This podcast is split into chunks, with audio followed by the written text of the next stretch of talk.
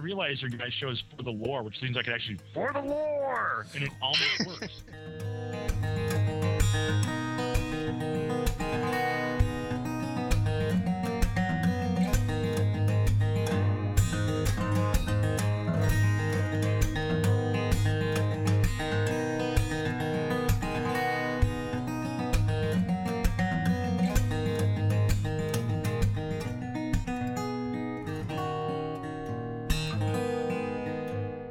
You're listening to For the Lore, the podcast that delves into the craft of our favorite games, whether lore, gameplay, or game design. Joining Roger is Joe, writer from WoW Insider and World of Matticus, and Vince from Massive Nerd.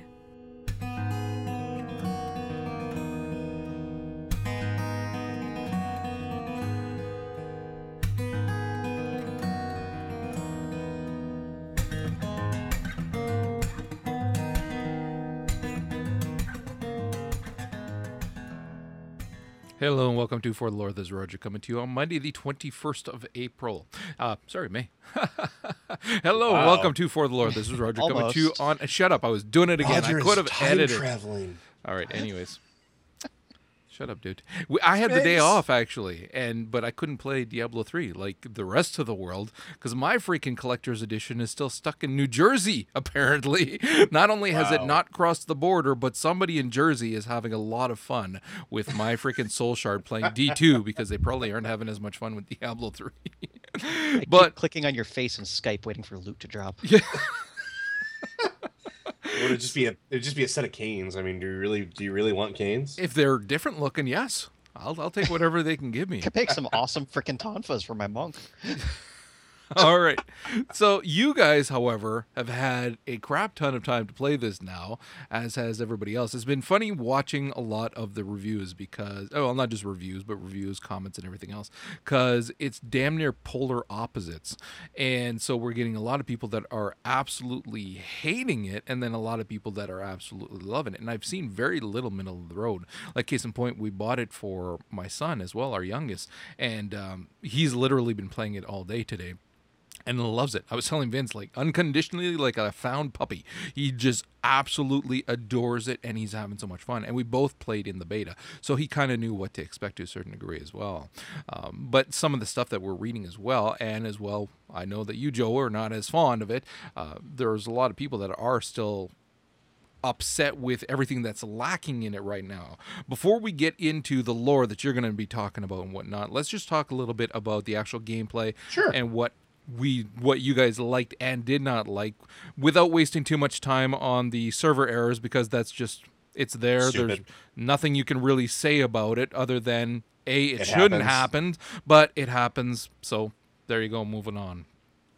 Well, honestly, one of the coolest things that I like about the game is the elective mode, which makes it feel a lot more like the original like Diablo 2 awesomeness and that's where you can literally assign any skill to any of the hotkeys or the mouse buttons.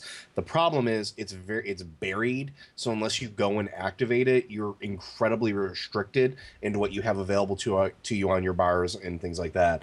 But if you enable that elective mode, the gameplay is actually a lot more fun. Like the functionality, uh, specifically or particularly for my my demon hunter, was awesome. Like at first I was like, oh, this is kind of like eh, whatever. Then I found that little button. I'm like, well, what the hell's elective mode? Click it, and then I was like, oh, I can put everything wherever the hell I want. Wow, this actually is a lot of fun now because I can use all different various skills and combinations of them and actually kind of progress my character through the world how I want to do it, which is kind of nifty to me. So I can have my minions out or I can have different skill sets and not have to worry about like do I have the right skills for the boss fights? It just made it a lot more fluid, which was, I thought was really, really nice. I also really like the random dungeons. Every time a map spawns, there are all these tons of points where there potentially is a random dungeon or a random merchant. And those dungeons, some of them are really, really cool. Like I was talking to uh, you guys earlier about the one with all of the chickens that are led by the master pig. That dungeon was ridiculous when I first came across that in Act One on the old uh, Old Tristram Road, heading to the cathedral. I was like, "What the hell's this? Oh, it's a cellar. I'm gonna go click there. Why are there all these chickens? Why are they all attacking me?" So you know, murdering a ton of chickens, getting a bunch of loot, and then having an electrified main guy coming at you, uh, which happens to be a pig on all fours, which was very very difficult and almost killed me at the bastard pig. But like the random dungeons are a lot of fun. And there's even like a random dungeon we were talking about this earlier where all of the game developers are zombies in that dungeon. And i think that's just kind of nifty. And like it, it's it's that it has that feel of the dungeon crawler and sort of like the quintessential dungeon crawler when you get those random dungeons. And it also rewards you for exploring every square inch of that map. And that's kind of important too because exploration in that game is a lot of fun as a result of it because you never know what the hell you're going to find Yeah. Uh, uh, beyond that, like the actual gameplay itself is just really tight and responsive, assuming the server's not lagging, which is really appreciated. And I love how I can swap out my skills on the fly. Like I am not dedicated to one specific build like you are in Diablo 2 or, or Torchlight or other games like that. So if I know I'm going into an area where there's a certain type of enemy that I have another skill that would be better used, I can swap that out as I need. So that's very handy. But I'm still disappointed by the lack of options, if you will. Like if you're a monk, Mhm. you're all you're doing is punching stuff. Like e- no matter what weapons you have equipped, Yep. all you're doing is punching stuff. Like they don't have animations in for you know maces or swords. They don't even have animations for most of the moves for using the monk specific staff. That's really disappointing. So like we like we were saying, a lot of those different options aren't there in this, and I it's disappointing. But I can't complain about what we do have. I would agree with that, and I think that's one of the, the ma- major drawbacks. Is one of the cool things about Diablo 2 is the way that you could vary up your character. Like you could have a Javazon, you could have a Boazon, you could have, you know, different styles of paladin, different styles of barbarian. But where you get into these classes, the classes are sort of uh, they're templates, and they don't deviate from that template. So if you're a demon hunter, you're always going to be shooting everything, unless you happen to randomly find Bashiok and happen to have your Rakanishu blade in your bag. You're not going to be meleeing shit as a which is awesome. Which that was an awesome event. That was an awesome event, actually. There was How much stuff did I miss in this game? A lot of stuff. There was a, okay. So in Act three, no, Act and, two, and not and not for lack of looking, mind you. and that just the it- sheer it's all randomness of it. random. It's all random. So in Act Two, there's this area where you're kind of going through, and it, it looks kind of like the Act Three sort of like jungle area, but it's like very swampy. And there, I came across a bunch of forgotten shamans, and they were all like participating in this ritual. It was like this big flat top, and what they were trying to do is they were trying to summon Rakanishu back from the void. And so, like, I wound up murdering them before completing the ritual, but my reward but my reward was Rakanishu's blade, and it was his actual ceremonial sword, uh, which I thought was kind of nifty. And there's an achievement apparently when you find Bashiok, who's the community manager for, you know, them and the, for Blizzard Entertainment, one of the community managers. If you stab him or cut him once with Bashiok's blade, you get an achievement. Although I have not been able to find him. That's also like a kind of like a, a little cool thing that I thought was was nice for their community team. All of their community team appear as random monster spawns whether it's Zarhym the Ashamed, which is a giant skeleton lord, uh, or Zarhym the Hammered, which was a drunk, electrified snake dude. Um, it was kind of nifty to see that they kind of added that into as sort of like a, I don't want to say a thank you, but kind of like an immortalization of their community team inside of the game that they've spent so long, you know, working on. I thought that was kind of cool, and I, I always think that, that that type of thing is kind of nifty. Well, they've I got a did- crap load of that. I mean, there's Oh, freaking yeah. cultural references everywhere in this thing. Oh yeah, I did find one random event where, uh, for 30 whole seconds, I got to partner up with the Necromancer from Diablo 2. Have you seen any other uh, tie-ins? no, I didn't hear about any of these. Yeah, this one was in Act Two as well. Like somewhere, it was in. I think it was in that same area, like where I had my fingers on Alt and Tab, and I swear if I saw a freaking pygmy, I was quitting the game there and then. But yeah, it was it was that same basic area, the the Oasis, and it was uh, the Necromancer from Diablo 2. That is awesome. That's awesome. I, you know, I really, really want to go through now and see if we can find anything else like that. Damn it! They're gonna make me keep playing this game. All right. Did either of you make it to Whimsyshire? I did. I did actually. And With my, it, it is happiness and terrifyingly like well done. The music is so disjointing, like it's this weird distorted eight bit music, and it is literally like My Little Pony meets Demonic Diablo in this sort of weird offspring of just awesome. And I don't know, but like shooting unicorns and Care Bears and cupcakes and dancing flowers is fucking hysterical. Like I had a ton of fun. Like I randomly, I was just I was doing the auction house last night, and I get a message from one of my friends. He's like, "Hey, uh, so I got the portal to Whimsyshire." I'm like, "Let's go now!" So I logged in and we we cleared out Whimsyshire, and uh, place is it's just like eerily awesome is the best way that I can describe it. Like every little uh, cloud you see is a loot chest. Um, instead of like having vases to break, there are like uh, pleasantly presents, which are like everywhere. Um, the map looks like it was drawn by an eight-year-old. The cupcakes are your health globules. Um, the ponies hit like a fucking truck. Um, yeah, it's just and some of the combinations like we did it on normal, and there were uh, instead of like on nightmare where you get like the two power combination elites. Yeah, there were two power combination elites on normal, and they hurt. They hurt. Electrified mortar that should never happen. Electrified mortar should never exist, but yet it does. An electrified mortar pony was just wrecking my shit. But no, I thought it was absolutely hysterical. I thought it was a, uh, it's just really well done, and uh, it, it it compares well to the cow level. I think This is Blizzard trolling at its absolute best. it is. It really Like, is. I I made sure to send this in because Joe said I'm afraid to show Roger this. Oh, he had already shown me, but by the time, Yep. yeah, you had shown me, and by then the game hadn't come out yet, so I wasn't sure if it was real or not. And then all the videos came out, the instructions and everything. So then I started watching it. Um, but yeah, no, I've seen the entire video. I thought it was hilarious. I again, it's making fun of everybody who bitched about the. The, The the color color, palette of the when the, the screens initially came out so it's like bravo boys like, and it actually justifiably looks like it's actually tough at points so it's like okay this will be It fun. Just So- real quick, is, 'cause talking about uh, color palette. The armor dyes are cool, but there's an armor dye that lets you make gear invisible. So I've been rocking the entire game as a shirtless monk just because it's awesome. Yeah, I thought that was actually pretty nifty. I thought the the, the dye system was kind of cool. It's an interesting little money sink because it is generally a money sink. Because when you get the Nightmare, uh, the new dyes are about a thousand gold a pop. So dyes in a loot game, that's just wrong in and of itself. I- you know you're going to replace it, but you want It to make it is. look nice. Okay, so know. you've been playing a monk. Have you been playing anything else, Vince? Uh, not yet, although Witch Doctor is on my radar, but I at least want to finish the game on normal once before I start screwing around with alts. And Joe, you did Demon Hunter or anything else? I've been playing around with the wizard a little bit.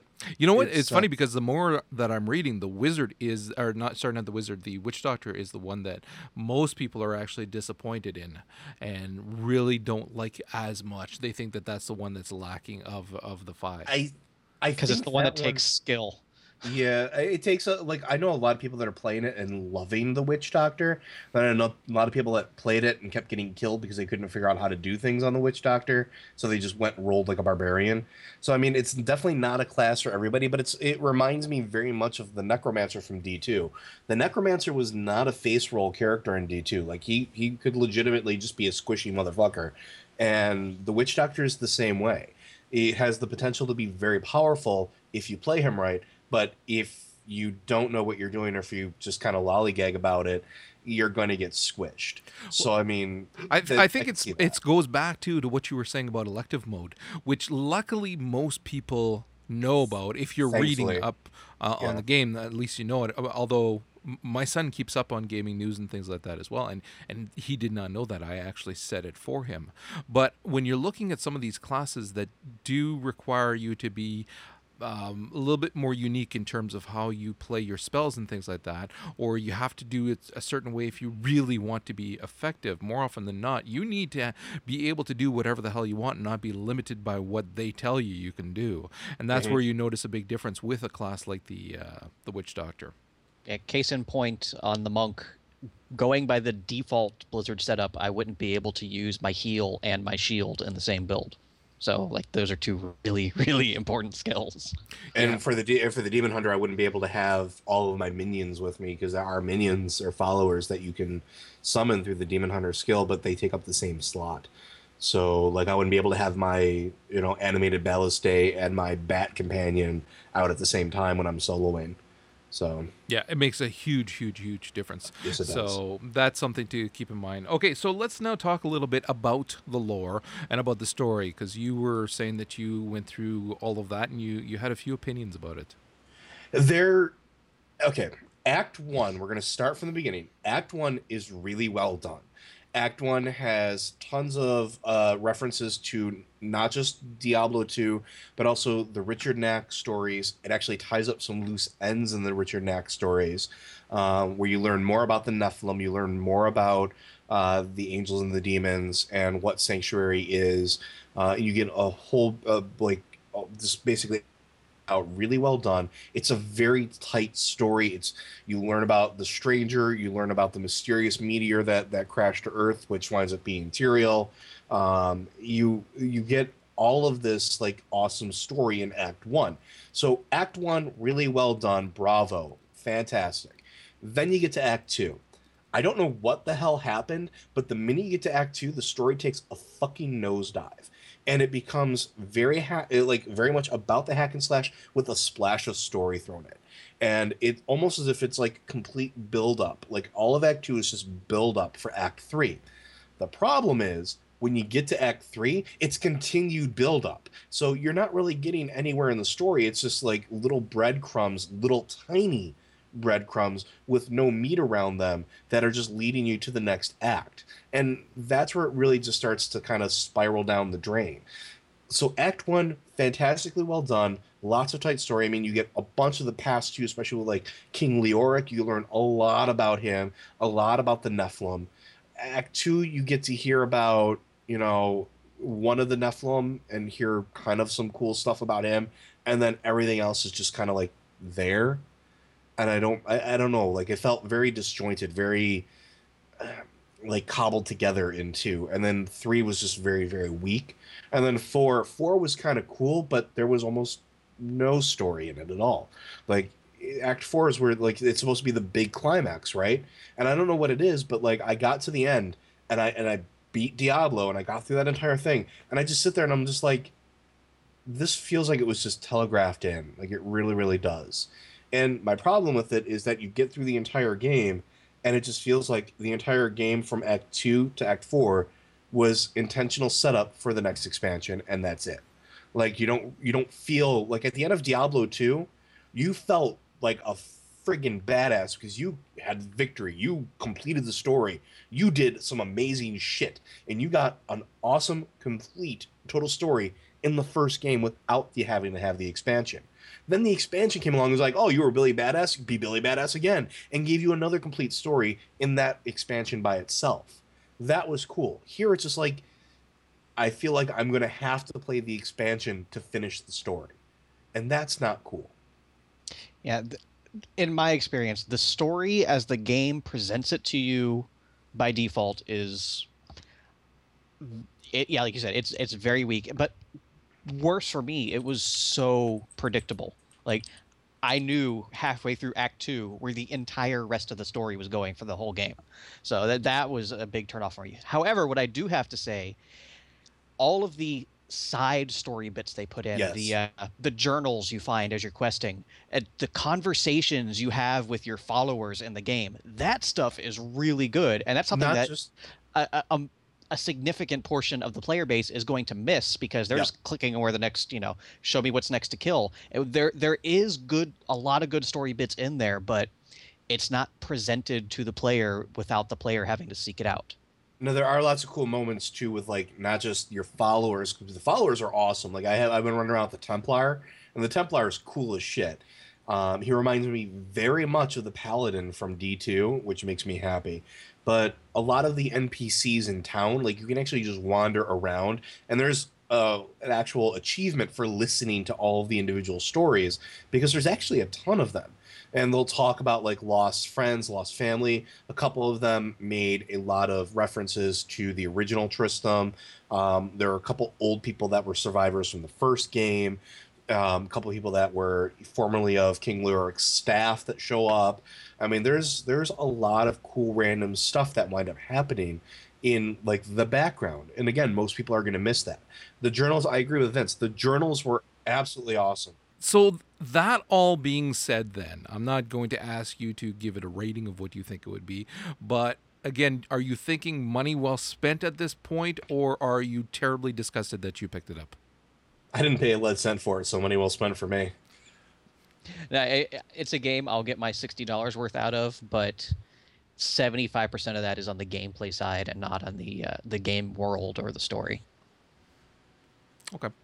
All right. Interesting. It, my my only motivation is to level up and get better loot, not to you know see some cool stuff again. See, I'm again. I, I got to play the beta, but then that was only you know the weekend beta thing. So I I'm still. I liked what I played, although a large portion of that was the nostalgia of having spent so much time in D2. And so I was hoping that some of that could be recreated because let's be honest, I mean the the story in D2 yes was phenomenal. Uh, the, the majority of the time in the game was that clicking to gather more loot and just doing Meph runs or whatever. And it was fun. It was still engaging and addictive and, and fun. And I mean, I can remember when I was playing it. I, I, that's when I was with the government at that point, and the down the, the street there was a shop, and we would go there for coffee breaks and for our, our lunch. And the owner of the shop, as well as the guy who did the dishes, and they both played. And every single day we were talking about it, and then we were playing at night, kind of thing. And so that had nothing to do with the story. That was just the joy of playing the game, kind of thing. And I'm hoping some of that will be in this as well. I will say that some of the most fun I've had with this game is grouping with other people and sitting on voice chat and laughing and just going through on a murderous rampage. So that part of it is still there. It's still got the the quintessential group dungeon crawler sort of, you know, fun to it. But I, I think that's what's going to keep me playing is just bouncing in with my friends. Like when you get your game, I'm going to roll a brand new character and play with you. Um, I have friends in my my from my WoW guild and from I've been playing with a ton of people from Twitter. Uh, it's a lot of fun like that. And my friend, my best friend, just moved away for a job in Boston. We bounced into a game last night with him and just was murdering stuff. And it was nice to sort of have that kind of, you know, time together. And it was kind of like that part of it I really enjoy as well. And I think that's going to be, I think that part of the nostalgia is still there. Okay, Vince, any parting Yeah. thoughts? No, I I, I think uh, that pretty well sums it up. Okay, okay, good enough. Let's move on to the other big news that was last week, and that was with the the the for lack of a better term clusterfuck going on right now with 38 Studios. And Vince, I'm going to let you run through all of this. Okay, what an interesting week it's been. Like, it, I think it was like Tuesday when the first news article showed up. I was like, hmm, that's interesting. And then, like, over the next four days, it was just like one after another after another. It I was like, how can this get "Holy worse? sh-" A deluge of awful. especially that last video that I linked. I don't know if you guys got a chance to watch that one, but that was like the culmination of bad for me. That was like, oh my god, this cannot possibly get worse in terms, not just in terms of what's going on, but in terms of PR right now. So, uh, to give some backstory, because we really need to explain what has happened before we can talk about what did happen. Uh, as we all know, uh, 38 Studios, Curt Schilling, Todd McFarlane, R.A. Salvatore, working on the Kingdoms of Amalur franchise. Uh, it started up in the Massachusetts area uh, as Green Monster Games, later, later became 38 Studios.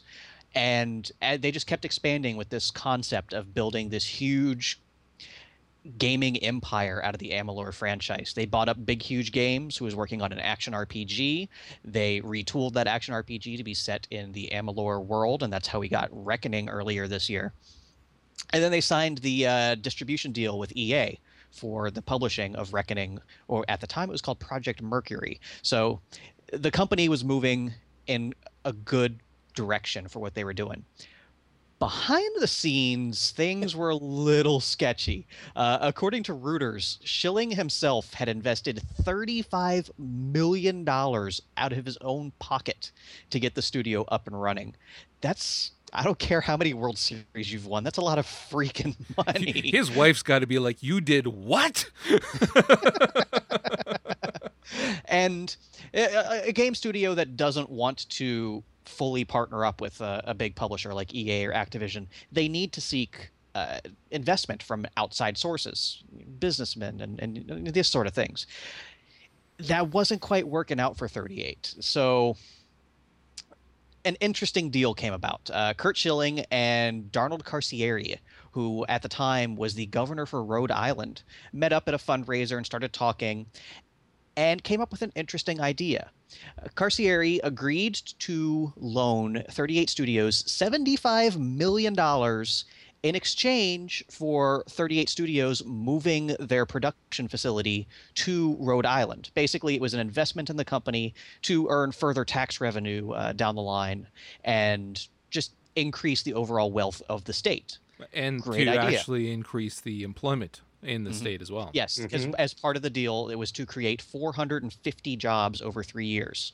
That's good. And they also wanted to create sort of a community like we've seen in uh, Boston or Seattle or Montreal, where you just get these groups of game development companies that pop up together in, in these one in these areas. And Rhode Island was really trying to make that their new thing. It was a, a nice uh, prospect for economic growth. The problem is this was backed by the public.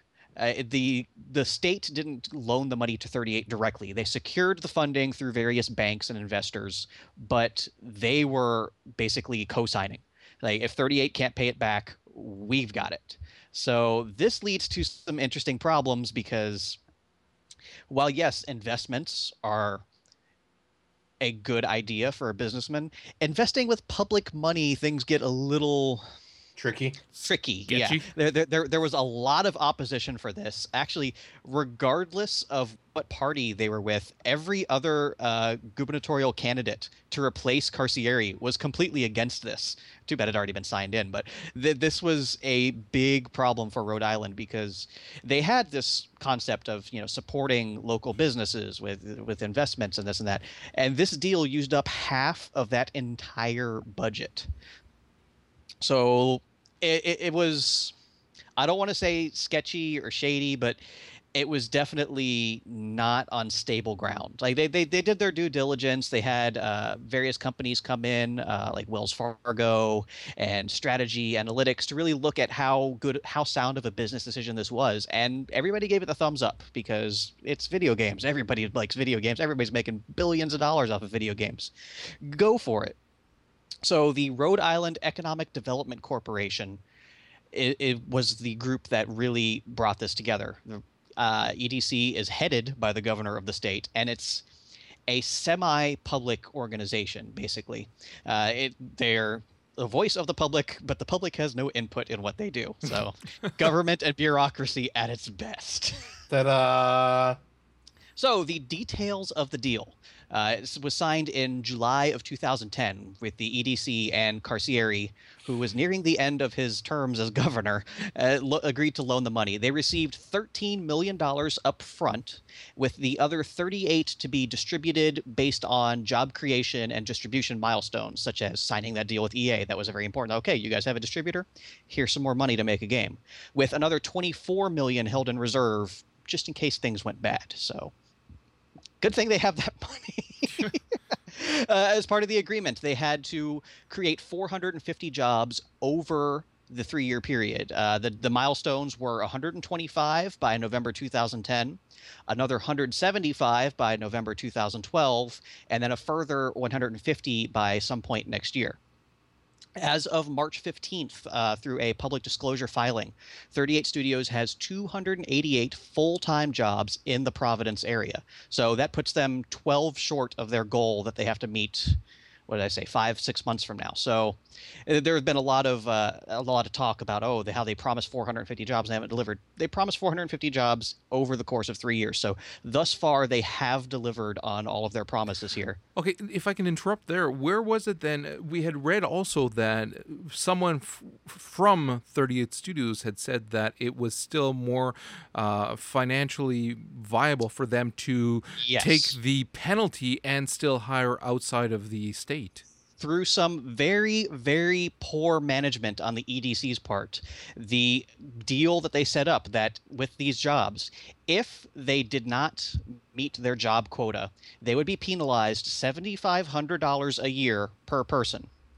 While $7,500 a year is a hell of a lot less than you're going to be paying a developer on a video game. So it there there really is absolutely no financial incentive for 38 to meet these milestones. So they have thus far, but it was really, really stupid legislation on Rhode Island's part. I, I should think that the incentive to do it is the fact that here's a state giving you a crap load of money, loaning you a crap load of money.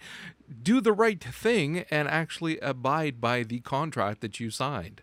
Oh, and uh, like absolutely, that that's true. And like, I just want to put out, thus far they have. So the the penalty isn't really a motivating factor at this point, is what I'm saying. Yeah. All right, so uh, coming up to May 1st, 2012, they'd made some smaller uh, prorated payments, but May 1st, 2012 was when their full first payment against the debt was due. And these are just small uh, payments made in good faith. Like they, they know that 38 really hasn't had that much income yet. They're not expected to start paying back huge chunks of this $75 million. Uh, as of May 1st, they had received a total of uh, a little under 50 million out of the 51 that they had coming to them. Out of the full 75, like I said, there was some held in uh, reserve. So their full first payment was due at the to the total of one million one hundred twenty-five thousand dollars. Yeah, they, they didn't have the money. They went Like, asking for more. it's like freaking. I it would to be a fly on the wall when the governor hears that. It's like, hold on, you owe us, but you want us to give you more.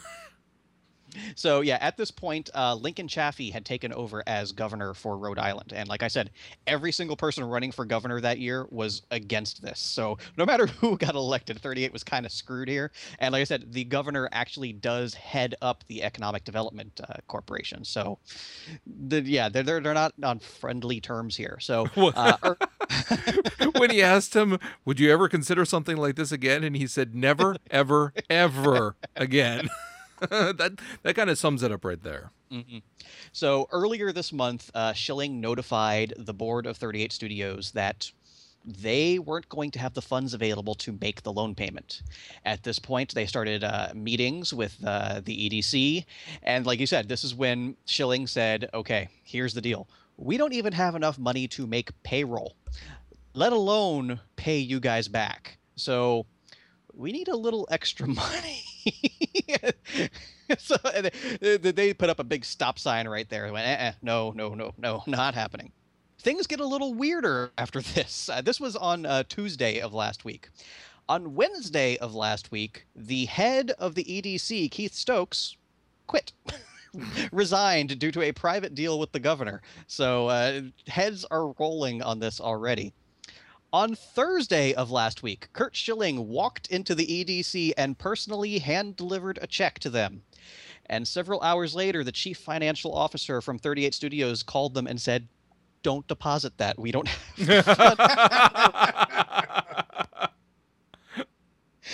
It's like, you know, you've ever made those deals with your buddies. We've all been there. I'm going to post date this for a week from now. I'll have the money then. It's I don't know the about you, but sentiment. I've never made that deal with my friends. No.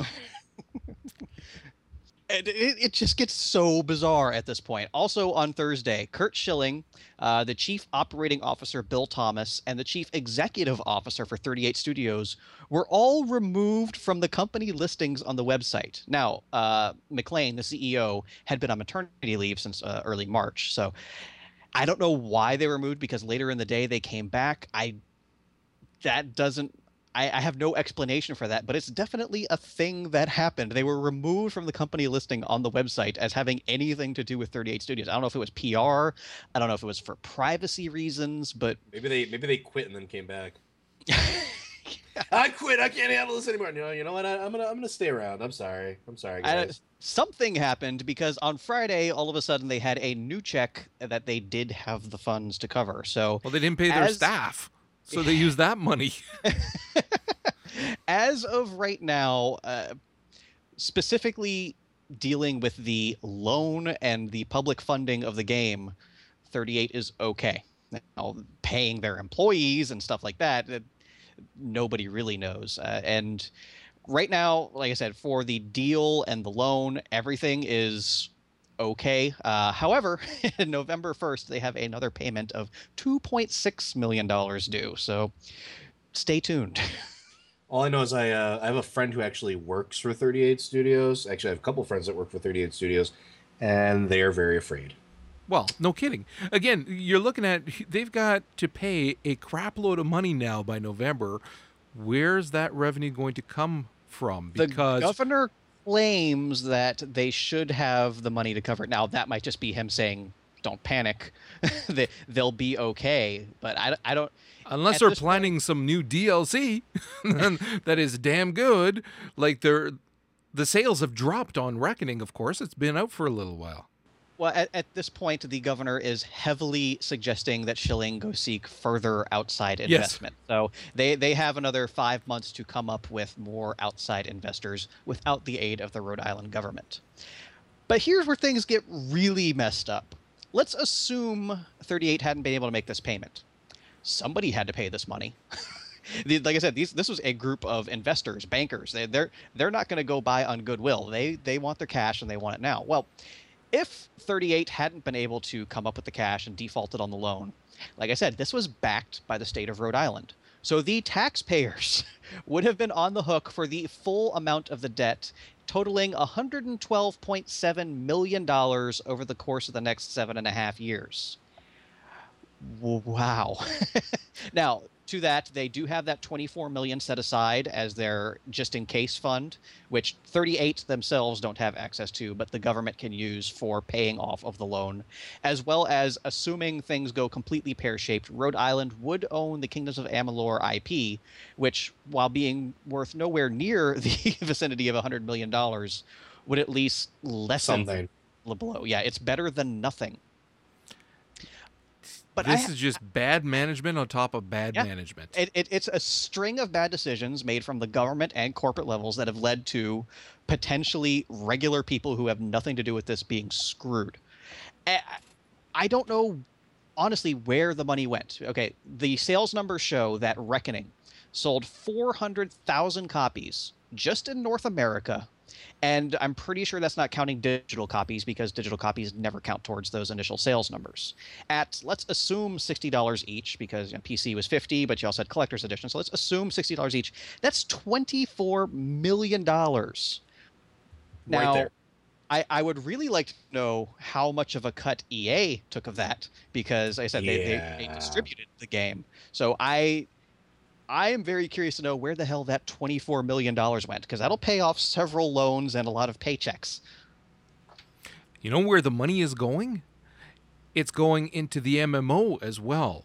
The mm-hmm. fact that they are not just see this is where when I'm saying bad management, it's not just with the the government who gave money where they shouldn't have. It's also s- squarely with 38 Studios Oh, that did Somebody wanted to do something up. everything instead of put out the one game, make some money from it, move on to the next. Case in point, we saw that with Runic Games. They they talked a lot about the MMO, but they didn't actually work on it. Instead, they worked on one. Now they're working on two, and they're now they're even saying it might be a bloody long time before there's ever an MMO, just because of how difficult it is. Meanwhile, here you've got. I'm, I'm gonna say it it's you've got some pretty big egos there as well from some pretty big personalities and let's just do it all let's just do the single player let's work on the mmo so that we can get the freaking mmo out they're saying now june of next year Right. that is Right. if it's possible and, and I, I, have mean no doubt it'll be on shelves. Yeah, Whether it'll be like- worth buying remains to be seen. they're trying to do it all and trying to do it all way too fast. So of course it's a money sink. It's a M- MMOs are a money sink any way you look at it. Let alone if you're also at the same time working on the single player that is that you're going to try to sell as a AAA title. They they sunk way way way too much money onto two projects. That's where it all went. I, I tend to agree. I think that Roger's right on the money. And now they're trying. Freaking, it killed me when freaking Curt Schilling was on Twitter and he's trying to get Yeah. a video Well, to go viral. You can't. Please, you can't. please help us. Force Please, that please support us. So it's like, oh come on, Curt. You're really no. This is not. eh, No. Don't get me wrong, it looks really nice, but timing, dude. Yeah, really. this this is not. Like, it's okay. We paid off our debts. Look, we'll make you happy now. Yeah, next year. Mark it on your calendar. All will be well. So Right. yeah, talk about your clusterfucks. This is absolute. Oh, I it's. initially especially when we were hearing some of the things and they were talking about the, the the jobs to me that was the biggest thing now i was glad to hear when you were saying that it's not quite as bad as what we'd initially heard but man that really pissed me off like again that you're the the the government is good enough to help you with this. Don't screw them over. Don't screw over the people of Rhode Island either. It wasn't their choice, but guess what? It's their freaking money that you're using because that money could have gone to support another company or done something else to further improve Rhode Island, not just help you bail you out kind of thing. So th- this really disappointed me on all fronts. It was a crazy week. it's it's I, I don't even know what to say to it. Like I really honestly don't. Like I'm with you on that one. Like it's just I'm looking at this and just kind of like watching it and just kind of staring slack jawed at everything that happened. I, I don't know. Like And you know what? I maintain that, and it's what I was just saying. If they had worked first on the single player RPG, collected their monies from that, and then from there started working on the MMO, they would be much further ahead. Plus, potentially, they would have been able to find other backers because they would have proved that they they made a single player game, it did well, kind of thing. So, hey, now how about you loan us some money because we're working on this project, kind of thing. 400,000 units is a significant amount of sales for a brand new IP. Yeah, so they could have worked with that. So, but instead, again, it was the the and it's it's egos. I we want to do it all. We want to prove that we can be, you know, freaking Blizzard. We can do it all. We got we're, we're dripping money apparently. No, you're not. And look at it, it's biting them in the ass, and, and it's so disappointing because they had the potential to do something absolutely amazing with that IP, and now I'm worried we're not even going to get many more DLC Yeah. for Reckoning because Jesus, how can they be working on that if they can't even pay their staff? But I want more DLC for Reckoning. It was really good. yeah, well, or maybe They that most of it's it. already done. That's how they're going to be making their money now, one DLC at a time. okay, let's move away from there and touch on some other games ever so briefly before we we get done. Um, Mark Hamill's coming back as a Joker. So those rumors of him being done with the Joker greatly exaggerated. In this case here, You can't even call it rumors. yeah. when, He- when he he said flat said said it. himself, yeah, I know. yeah, but he flat out said he wasn't. He flat out said he was. He he flip flopped all over the place with this. So, anyways, he's coming back as a Joker for DC Universe Online's The Last Laugh, which is gonna introduce a whole crapload of new content for uh, as DLC for DCU, which is awesome. I think that's freaking cool as shit. I agree. I think that's kind of awesome too because I don't know, Joker's always been one of my favorite characters, and seeing him get some love elsewhere other than just in the Arkham City makes me happy. And uh, so yeah, and we're gonna get uh, Harley Quinn back again, just to annoy us with that voice. And uh, Adam Baldwin's gonna come back for some more lines for Superman. So this, there, it sounds like there's actually gonna be quite a bit to this this uh, this patch. So that's kind of awesome. This DLC, I should say, not patch. Vince, you got nothing? Nah. Nah.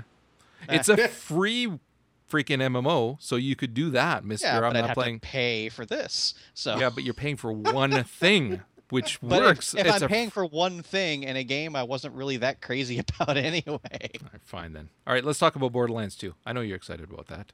We got a really cool question and answer, which answered some of uh, our questions in regards to what we can expect for Borderlands 2. There's going to be a lot of improvements to the game from what we from a, uh, a technical standpoint from what we had with Borderlands 1. They're addressing a lot of the problems that people had um, whether it was connections, voice communications, a whole bunch of different things. So they're they're it's nice to know that again they're they are working on on all those things. And then there's a lot more customizations that they're talking about what we are going to have at our disposal to look a little bit more unique. And then they also talked about uh, the Necromancer, which was it was I was a little disappointed that they're not further along in the Necromancer right now. I don't know about you guys, but it's like I was hoping that was a day one DLC. They, they always said it wouldn't be day one. So Yeah. I still have my hopes. Listen, the biggest thing in here for me was ammo and money is now picked up automatically. Yeah. Yes. They they could leave Borderlands completely untouched and make that change. I'd be like, okay. I'm sold. Yep, absolutely. So yeah, a lot of cool stuff. And then they did announce their collector's editions that they are going to be putting out. One of them complete with a replica Borderlands loot chest. Already pre-ordered mine. D- did you really? Seriously. Yeah, actually. Yeah, Oh, seriously. God. Uh, actually, uh, correction. I pre-ordered it as a birthday gift for the missus because she saw that. Is that kind of like Homer lost her buying shit. Marge the bowling ball? No, no. She saw that. She's like, I have to have it because it comes in that it comes in that awesome loot chest with everything else. Yeah. So we have we're gonna have a copy of this in the house in that loot chest. It is an I'm sure it'll awesome fit your decor nicely. I'm sure it will. Go well with the milk carton crates. the empty beer Well, we don't have a couch, but we have this awesome replica Borderlands loot chest. So Can I sit uh, on it? Okay, Joe, go ahead and tell us what's in each of these uh, copies or the uh, versions. All right, so the Borderlands 2 Premier Club, you get your Gearbox gun pack, which is a collection of unique guns, the Golden Key, which unlocks a rare in-game item and the Golden Sanctuary loot chest, the Bastards. Vault That- that Hunter's alone. yeah, I know. the Vault Hunter's Relic, which boosts your gear hunting fortune. So basically, it's like having a fortune shrine all the time. Um, the Necromancer character class, available after launch, can also be purchased if you do not pre order the game. So basically, you just get the character class as, as part of your premiere thing. So then that is the uh, sort of like the standard one. Uh, the Vault Hunter Collector's Edition is a copy of the game, a Marcus Kincaid bottle Bobblehead. Yeah. which is actually kind of cool. Yes. Um, inside the vault, the art and design of Borderlands 2 book, which I think is going to be awesome. A sticker set, which who the fuck gives out stickers anymore? Really? Seriously? Apple. Apparently, but they give it out for no, no, never mind. Um, so then you have Map of Pandora, uh, a download code for the digital comic, which I think is kind of cool, and an unspecified bonus downloadable in-game content. Probably the Necromancer. Just going to throw that out there. So then you, that is the that is Because- the because- ninety-nine dollar collector's edition. Because getting the $99 collector's edition, you automatically get all the stuff from the Premier Club. So Maybe I, don't know.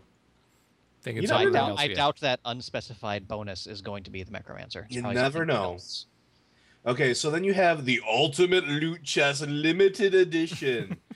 uh, everything from the Deluxe Vault Hunters collection, Collector's Edition uh, with a replica loot chest, yes, steelbook case, uh, Creatures of Pandora ID chart, which is actually kind of cool. Like it's it's it's like this giant scrolling map of all the creatures, like in sort of like this evolutionary, like sort of like roaming type of thing. Uh, lithographic postcard set, uh, field notes from Sir Hammerlock, the cloth map of Pandora, and a numbered certificate of authenticity. Um, yeah, honestly, I, I think that So it'll be cool. worth something. It will potentially be worth something, or it'll just be a game in a really cool box. Either way, Ten years from now, you'll walk into Pawn Stars with this, and they'll offer you five bucks. sweet. It'll be five dollars that I didn't have. But no, seriously, like it, it's kind of a, it's kind of cool to see like the varying levels of uh of the collector's editions there. But I'm kind of really excited about that damn loot chest. I'm sorry, I really am. You know what's funny is that if you look at it in terms of in comparison to all the other hundred and fifty dollar uh, collectors that has a statue of something, this I prefer this the, the freaking Well, 'cause loot you get a chest over the and plus you get a bobblehead. You get you get a statue, you get a bobblehead. It should have been a claptrap though. We all know that. It should have been a claptrap. Yes, that's my only disappointment with it. I, I don't know why they would have gone with this instead of a claptrap. They had them laying around. Yeah, I'm disappointed. Anyways, so Vince, I'm taking it you're just getting the regular old digital Yes, deluxe. I will get the standard with the pre-order because I gotta have that fucking key. I might do. I gotta know what's in the Vault box. Hunters. I might do the Vault Hunters. What's in the box? But I'm not spending an extra fifty bucks for a loot chest. As awesome as it is, I, I can't. I can't justify fifty bucks for that. Then I again, with my luck, it'd be just like the VIP vendor in Star Wars with You to offer. nothing. That's exactly what I was thinking too. That's why I'm a little worried. Okay, let's touch a little bit on Dragon Age Three. Vince, go ahead. So, as we've seen, Bioware is doing an awful lot uh, of communication with their fans about the future of the Dragon Age franchise. And as they've announced, they now have what they're calling a question of the month where once a month they're just posting an open question to their fans, giving fans a week to respond, and then just kind of seeing what people are asking about. Uh, for example, this month's question to the fans is What kinds of things would you like to discover and learn about in the Dragon Age world? What would you guys like to see? I'd like to see, well, which is something that they did say we're we're quite likely going to see in Dragon Age Three. I want to see other zones. I, mm-hmm. I, I very much want Yeah. to see other zones and not just a little. I want the entirety of the story to take place in that other zone. And then what they can do is when they are putting out their DLC, which again, that's a, a certainty, we know that, when the DLC comes out, at that point have some travel between the two areas kind of thing so that you know it ties it all in somehow or whatever. But i want i want to explore whole new zones learn about that culture entirely. It'll still have that dragon age feel but will be it, it'll also still feel new and fresh because there should still be a lot of cultural differences between the two zones kind of thing. So that's what i would love to see Yeah, I will agree screw with the that. stupid Frenchies and Orlais. I'd actually like to see more about like you know Tevinter or you know some of these more extreme uh, outliers of the world. No, I agree absolutely because I mean they have a complete world there. They have a complete awesome world to explore, and yet we've been kind of tucked away in this one tiny little corner of it. I'd like to see more of that world. I really honestly would. What's funny is that when I was reading about this too, I don't know if you guys felt the same way too. It really kind of felt like we're kind of running out of ideas for what to put in Bio. we don't know what to do. 3. Please help. What do you guys think we should put in our game? And it's like, hmm, there. It's all well and good to ask for you know your your what, your what would the largest opinions. amount of you pay us money to see? Yeah, really. Well, I mean, is it is it that or is it really we understand that another branch of our company fucked up big and we don't want to fuck up big? Well, I don't this think so. Branch of their company did, Did as well. exactly score a, a home run with their last game. Yeah, I don't think that's it. I'm sorry, but uh, it's it it really does feel a little bit too much like they're going to be pandering to the loudest of the internet community, which is not what you want to do, kind of thing. So I would rather they have a good grasp on what the story is that they want to tell and go from there, and then learn from the mistakes that you've made as well. So I mean, it's not like uh, Gaider's an idiot; he knows how to tell a good story. So tell a good story, learn from what the, the mistakes were made with Dragon Age 2, and then let's see what you can do with 3. So, unless they're talking about just like minor things in the background or side quests or things like Or- that, Or DLC NPCs, yeah. DLCs. then yeah, then fine. That's then that's awesome. Then if you're actually listening and you're you're hearing what the people want, then yeah, that's good. But uh, but hmm, I, I certainly wouldn't be relying too much, especially on the forum communities for that. Man, you're just asking for trouble there. Uh, oddly enough, 75% of the replies wanted to know more about Alistair's ass. Yeah, really. Dragon Age 3 now with 75 more ass. Faucets. All right. Let's move away from there and talk a little bit about Elder Scrolls Online before we end it. Vince, go ahead.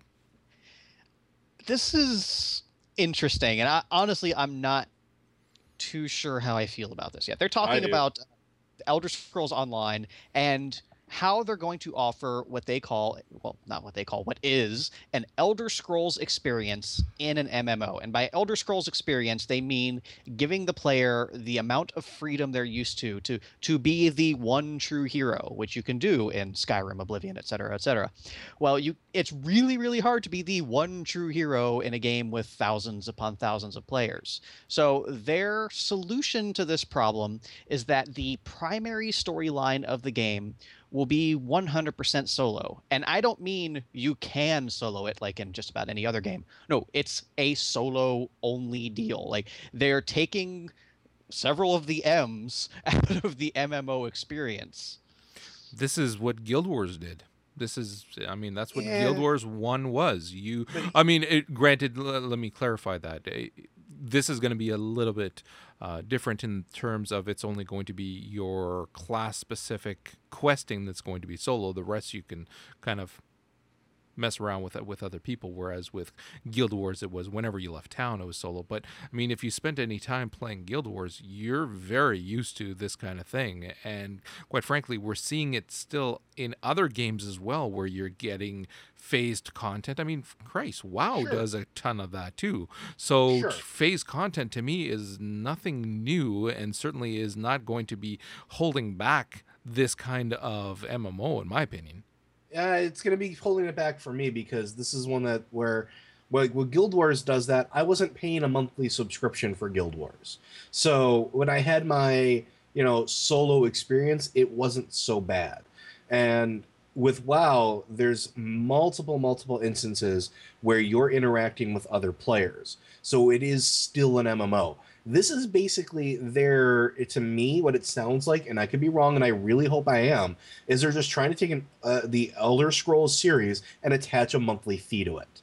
And that's what I think is really rubbing me the wrong way, and that's where I'm getting out of this. Is that's kind of like the way they're leaning. We want to give you an Elder Scrolls experience, really, or do you just want to have a single player game that people are paying you a monthly fee to play? And that's that, not and what I took from this at all myself. but that, but that's that's the, the the line that they're currently skirting. If you think about it, uh, the minute they start talking about pricing, the minute they start talking about what the subscription is going to be for this MMO, that's where we're going to get the truth of it. Because if it's going to be an entire single player experience with limited multiplayer interaction, why the fuck am I going to pay a monthly fee for that? And that's what I'm waiting on. I'm waiting for that. It's basically the other shoe. And that's what I'm waiting for. I'm waiting for that other shoe to drop so I know what the fuck is going on. Because you can make an Elder Scrolls game and have it be absolutely amazing and engrossing and fun. I dumped countless hundreds of hours into Oblivion, countless hundreds of hours into to all the en- entire franchise, really. And that's cool. And I'm okay with that. But if you're going to make an Elder Scrolls MMO, it better be an MMO and it better be worth whatever you're going to charge for that subscription fee. Again, Guild Wars can do it because they're not charging you a monthly rate to be in their damn game. You can have that single player experience because you're paying a one time fee to play that content that you're purchasing. And that's okay. Like that makes it okay. And that's what I'm like I'm just I'm on that edge. Sorry. Rage, rage about it. But you're making a lot of assumptions here too. They didn't say that it's all going to be solo content.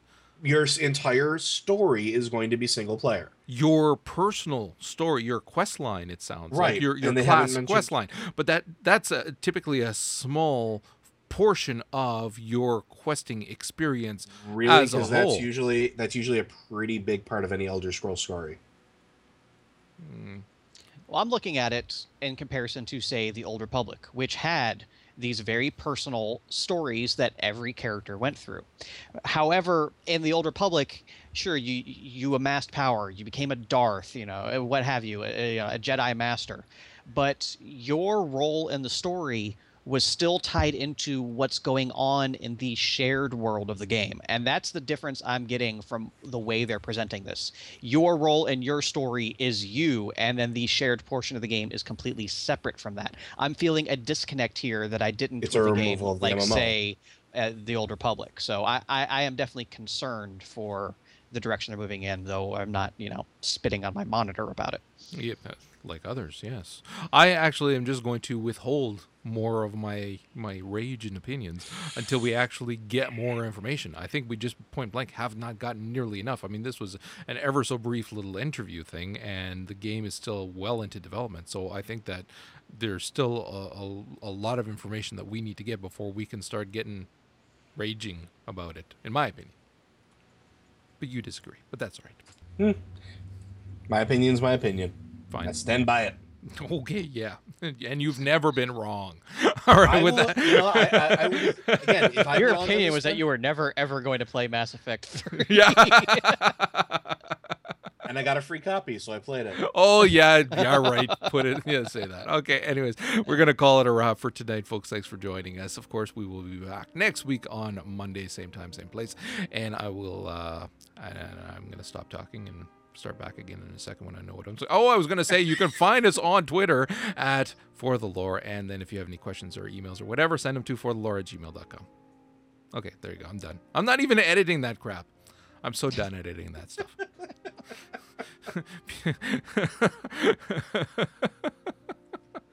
Oh, sorry if you have to edit out my clicking. Jesus. If I'm not editing out that stupidity from the end, I'm not bothering with your clicking. That's, that's small potatoes in comparison. This is me needing codeine and cookies right now. That's what this is. Codeine and cookies. yes. I can support this.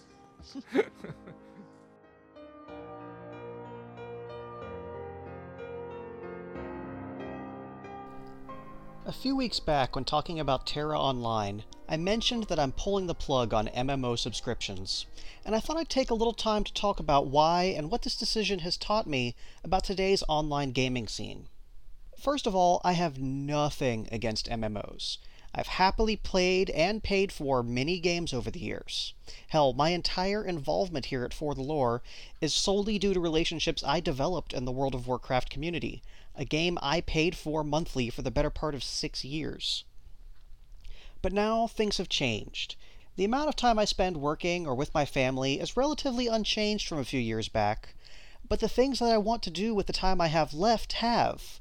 Nine years ago, when I first started playing MMOs with Final Fantasy XI, the $15 a month, while an expense, was still a value for me.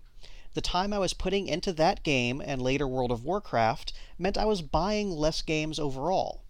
Looking back, I now realize there also happened to be less games I wanted to play at the time. Sure, there were plenty of good games out, but the must buys were fewer and farther between for me.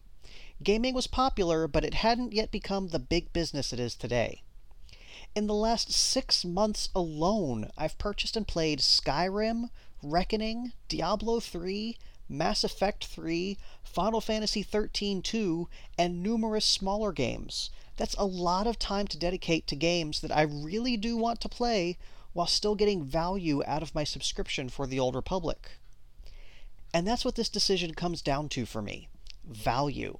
With all these other games to occupy my time, as well as work, family, and two podcasts, there was still just enough time left over every week to feel I was getting value out of my $15 a month. Of course, that's assuming I did absolutely nothing else with my free time. If I wanted to sit back one night and watch a baseball game, read a book, or just watch some videos on YouTube, I felt like I was on the losing end of the formula. Then it happened the beta revelation. In a short period of time, I tested the waters on two upcoming MMOs, Guild Wars 2 and Firefall. These two games would provide the persistent online world and ability to play with friends that I enjoy without the subscription fee. Even if these games aren't out yet, it changed my perception of what's worth my time and money. Of course, free to play MMOs aren't a new thing. It's just that prior to this point, they've either been developed on a budget, lacking many of the features I'm looking for, or failed subscription games finding a second life in a different market, but still carrying many of the subscription based ideals that I no longer find appealing. Steep leveling curves, long travel times, content for the sake of content instead of serving a purpose in the game world. I'm done with it all. Its only purpose is to keep you playing the game and paying the subscription. That's not to say every MMO is guilty of all these things, but everyone has these measures to some degree, and I went along with it happily for years. The travel time gave me a chance to chat with my friends, the content filled up a boring day off. All I'm saying is I appreciate a game with more direct design now than I did a couple years ago. Look at an upcoming game like Elder Scrolls Online, which promises 120 hours of gameplay just to reach the level cap, not to mention everything else an MMO promises beyond mere leveling. Once, I would have loved the prospect of spending that much time with a game. I spent the same amount of time with Skyrim, no problem. However, Skyrim carried no financial obligation, and I was free to spend my time however I wished. That's what I want from my games these days freedom. And that's what many gamers out there want as well. Despite what many MMO fans may think, the majority of gamers just aren't interested in games with a subscription fee. Why would a company releasing a game limit themselves to a minority of consumers in a market that's overwhelmingly dominated by a single company? If more companies follow ArenaNet's example and release a full featured MMO, minus the subscription, they're opening themselves up to potential new customers in the market and setting themselves up for larger success. More importantly to me, they'll be games I'm more willing to play.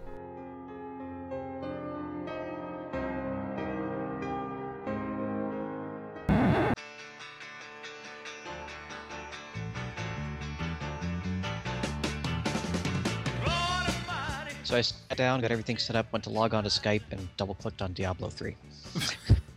Wow. Muscle memory already. I'm killing Imperials. I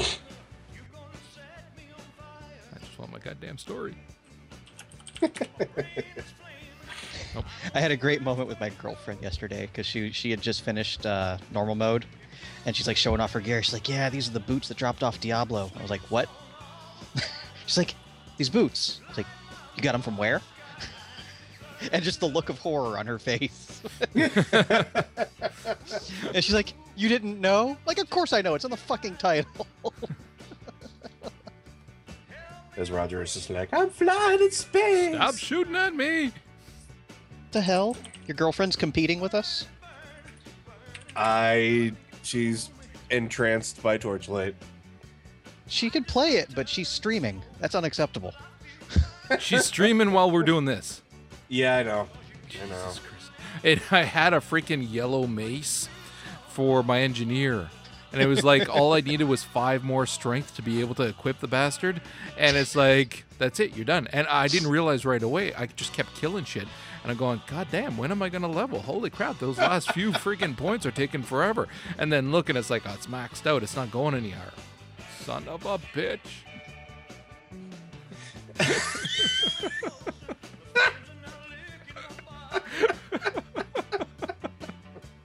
Screw you, Tart! You're never coming on this show again. Ever.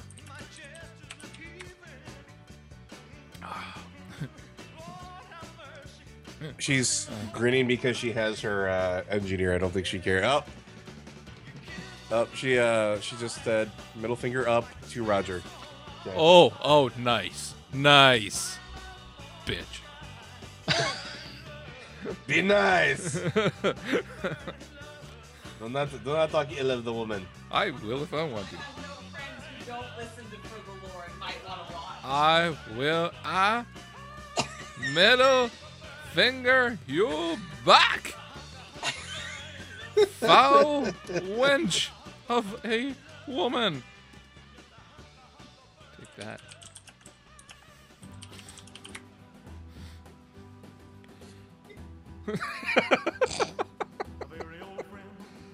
All of my middle fingers are belong Ah, this is gonna be a while.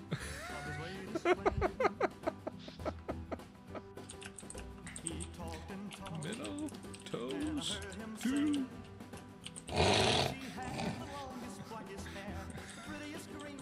Okay, we can start now. So, what was that? Why did you have to say something? I would have edited I was it like, is he out. gonna do it? Is he gonna do Oh, it? Jesus. We've only been doing this podcast for how many years now? All right, but the majority of the uh, the time, did you notice how I didn't make reference to the noise there, Joe? That's how you do that. Yesterday, this girl was in my arms and swore to me she'd be mine eternally. And Marie's the name of his latest flame.